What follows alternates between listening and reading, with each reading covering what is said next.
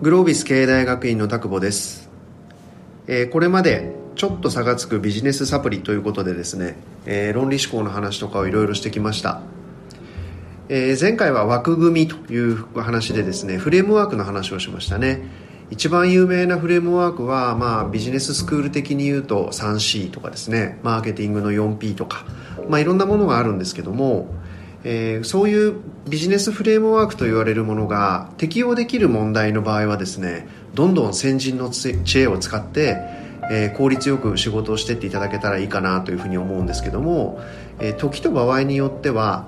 ビジネス書に出てくるようなフレームワークがそのまま使えないようなものっていうのも結構あるんじゃないかなというふうに思うんですよね、えー例えばこんなシーンを想像してみてください、えー社内で新しい事業の、えーメンバーを募る公募がありましたと。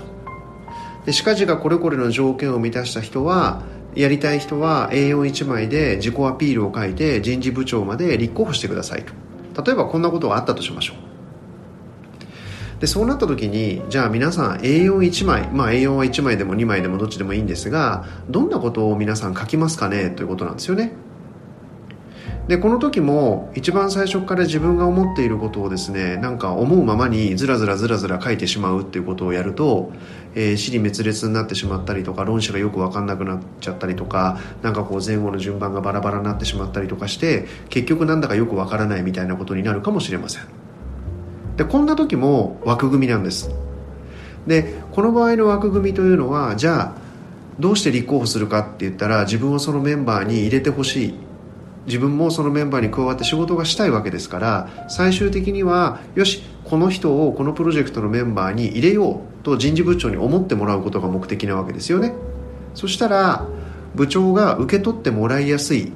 自分のことをちゃんとアピールできる枠組みは何かというふうに考えるわけです。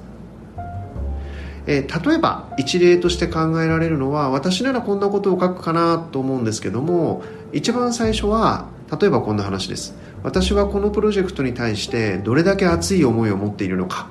私はどういう理由でこのプロジェクトに参画したいと思っているのかという私の意図意思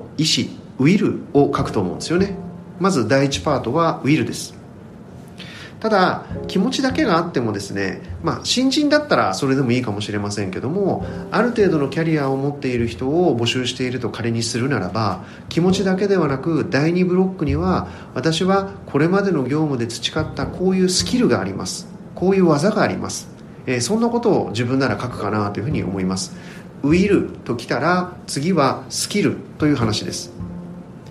でじゃあ最後に、えー何を書くかなと思うとですねやっぱり会社っていうのはどういう経験をしてきたかみたいな話も結構重要視されることが多いというふうに思いますから例えば最後は自分はこの会社の仕事を通じてこういう経験をしてきた。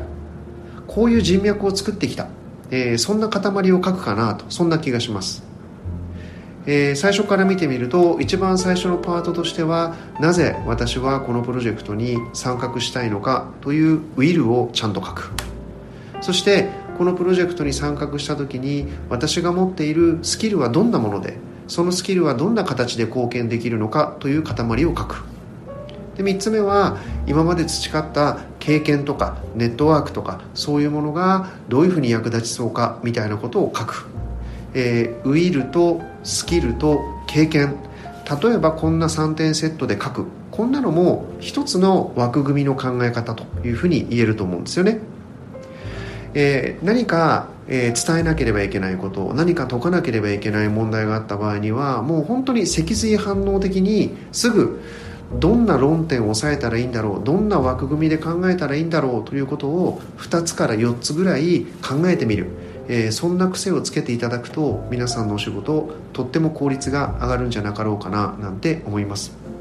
で最後にもう一個だけ言っとくと、えーこんなことで喋らせていただいたりとか、えーグロービス経営大学院という場でですね、えー教団みたいなところに立たせていただいているとまあなんか問題起きるとすぐ適切な枠組み思いつくんですよねみたいなことを言われることあるんですけども、えー実はあんまりそんなこともなくて、えーざっとですね10個ぐらい書き出してみるんですよね。枠組みを。こんなのがいいかなあんなのがいいかなって。